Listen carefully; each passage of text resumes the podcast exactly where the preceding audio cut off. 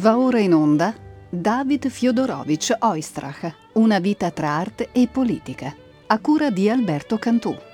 Settima trasmissione. Gli ultimi forsennati anni.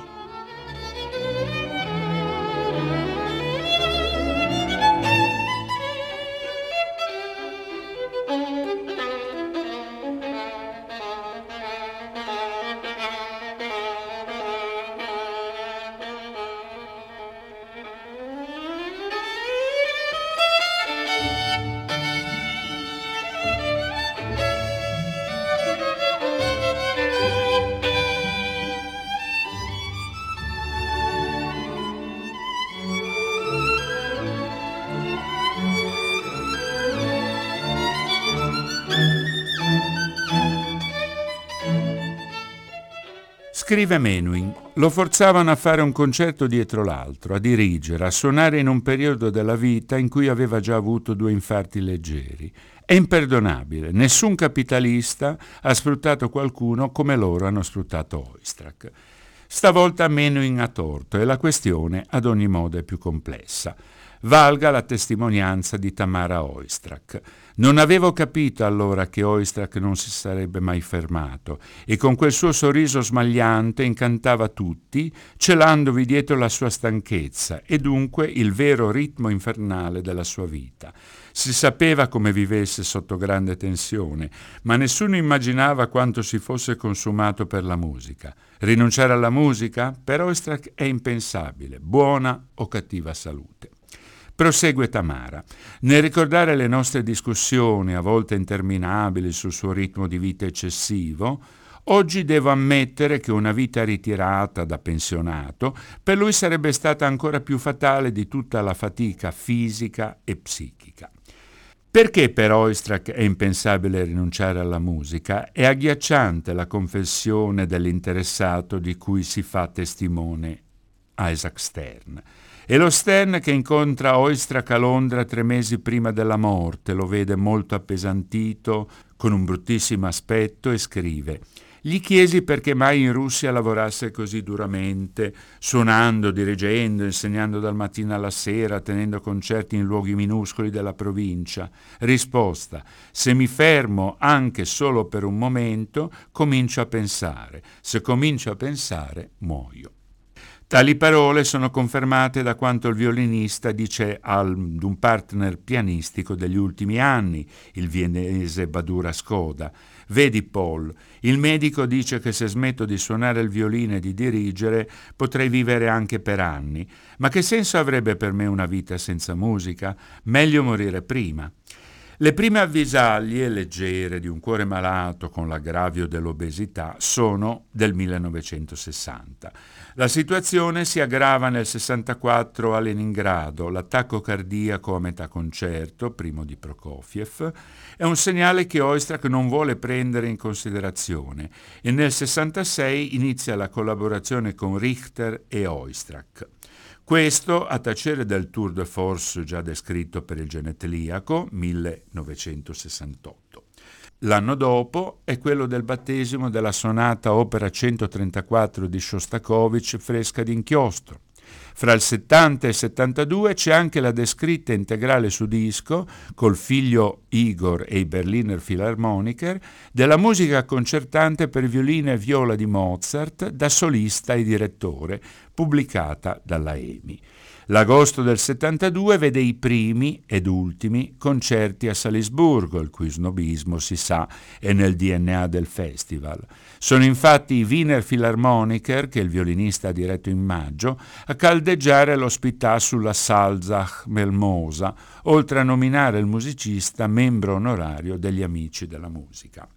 E col 20 un recital nella grande ma in realtà piccola sala del Mozarteum con Richter, sonate in La maggiore di Brahms, sonate in Fa minore di Prokofiev come da dischi memorabili, e il 23 nella sala grande per davvero del festival, concerto con i Wiener Philharmoniker diviso fra Mozart, concerto in Re maggiore per violino, e il Tchaikovsky della Quinta Sinfonia.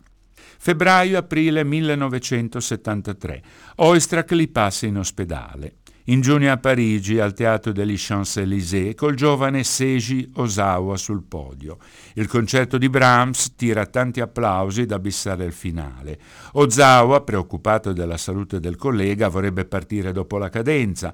Oistrakh attacca l'allegro giocoso dall'inizio. L'infarto impedisce ad Oistrakh di dirigere la sua prima opera lirica, Eugenio Onegin di Tchaikovsky, previsto prima ad Edimburgo, poi a Salisburgo. Stessa città, stesso teatro, stesso mese, ma l'anno dopo, direttore stavolta Lorin Masel. Concerto di Beethoven e per bis un tour de force per la mano destra, quale il capriccio Il labirinto armonico di Pietro Antonio Locatelli. Preoccupati da nuovi problemi cardiaci che insorgono di lì a breve, i medici dell'ospedale americano di Parigi impongono riposo. Dodik e Tamara, si vive e si soffre in due, passano così un po' di tempo in una casa di cura. È solo qualche settimana, prima di riprendere la folle corsa di concerti da direttore e solista a Stoccolma, in URSS per il Festival di Kiev o nella sala grande del Conservatorio di Mosca con quello che sarà l'ultimo testamentario concerto di Brahms. Ad Amsterdam lo invitano per l'integrale delle sinfonie con l'orchestra del Concertgebouw. Tutto bene il 23. La notte del 24, stroncato dall'ennesimo infarto, Oistrakh muore in una camera d'albergo, lasciando a mezzo l'impresa e un vuoto incolmabile. Chiosa Rostropovich, la musica era tutto quello che aveva, una specie di spiraglio, una finestra da cui entrava il sole, l'aria fresca, la vita, e per questo che l'amavano più di chiunque altro in Occidente. Scrivono burocraticamente e strumentalmente a Mosca sulla Pravda. La musica sovietica ha appena sofferto una perdita irreparabile. Il 24 ottobre David Oistrakh, uno fra i musicisti sovietici più eminenti, artista del popolo dell'URSS, vincitore del premio Lenin, professore al Conservatorio di Mosca, è morto all'improvviso. Il nome di Oistrakh viene associato ovunque ai più grandi successi dell'arte sovietica. Educato nell'URSS, era un comunista e un uomo ligio al dovere, conscio delle responsabilità verso la società. Oistrakh ha offerto il suo lavoro al popolo sovietico con generosità e si è dedicato allo sviluppo della cultura socialista. Più poetico, l'in memoriam del violinista ceco Alexander Plocek, con il violino in mano, era assolutamente infaticabile traendo la forza dal proprio strumento, come Anteo un giorno fece dalla madre terra. Abbiamo parlato dell'integrale mozartiana che David, assieme al figlio Igor Oistrakh, realizza anni, nei primi anni 70 con i Berliner Philharmoniker per la EMI. Mozart è sicuramente l'autore classico che è più in sintonia con le corde del solista. Si trascura praticamente il secondo concerto K211, pratica però assiduamente il primo K207, predilige il terzo in Sol maggiore K216, per cui scrive le cadenze e pratica molto il quarto in Re maggiore K218, di cui usa le cadenze di Ferdinand David, che fu il primo violino del Gewandhaus di Lipsia che tenne a battesimo il concerto di Mendelssohn. Insomma, nell'Empireo di Oistrakh Mozart è per l'artista il suo dio. Venerazione per nulla scontata nell'URSS, dove Volfango, ritenuto frivolo e rococò, è poco eseguito. Ha ragione senz'altro Fertonani nell'affermare che l'integrale dei concerti di Mozart, realizzata eh, nella doppia veste di solista e direttore con i Berliner Philharmoniche e il figlio Igor, resta una pietra miliare nella tradizione esecutiva di questo secolo. Si tratta di un Mozart apollineo, di un'idealizzata purezza classica che non lascia spazio a equivoche intrusioni e contaminazioni romantiche. Dalle parole ai fatti ascoltiamo eh, alcune parti di questa integrale ripubblicata dalla EMI. Il primo ascolto riguarda la sinfonia concertante per violino, viola e orchestra in Mi bemolle maggiore. dove David Oistrakh eh, è direttore e violinista e Igor Oistrakh alla viola. L'orchestra è quella dei Berliner Philharmoniker, la registrazione è del 1972. Ascoltiamo dunque di Mozart la sinfonia concertante per violino, viola e orchestra in Mi bemolle maggiore, nei tempi allegro maestoso, andante presto.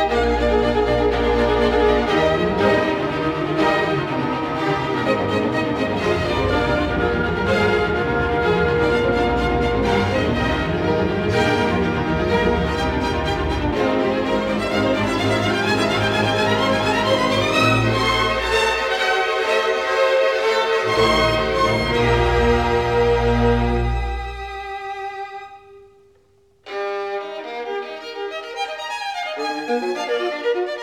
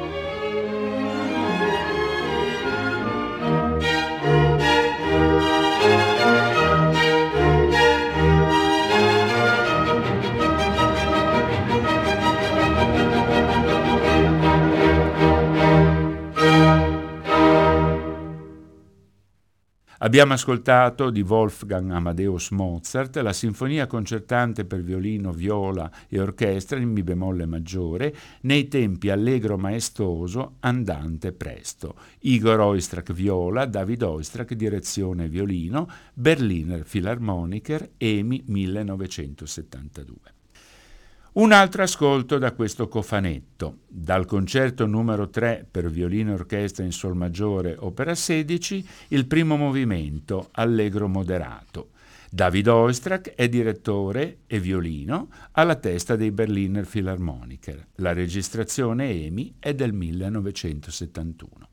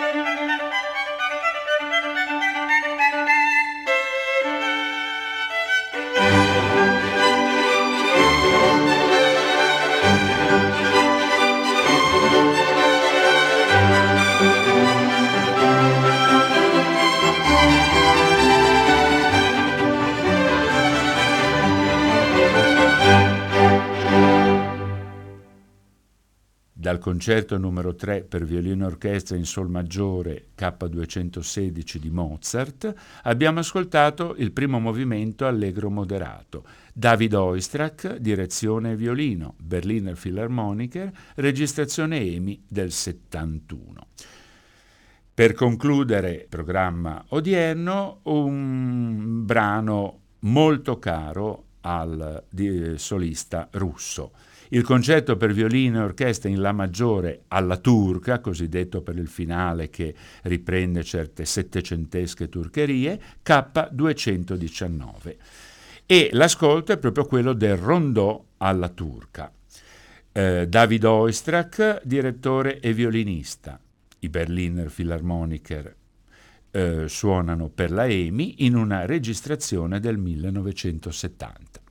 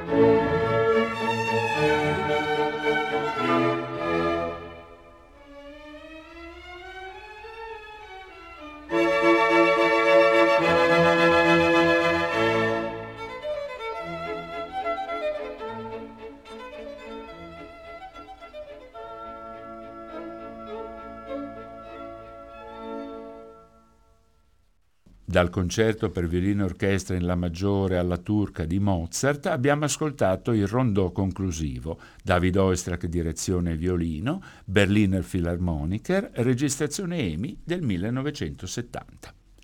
Si conclude la puntata odierna, quella successiva è dedicata al grande duo, grande e irripetibile duo Oistrakh-Richter. Un saluto a tutti gli ascoltatori.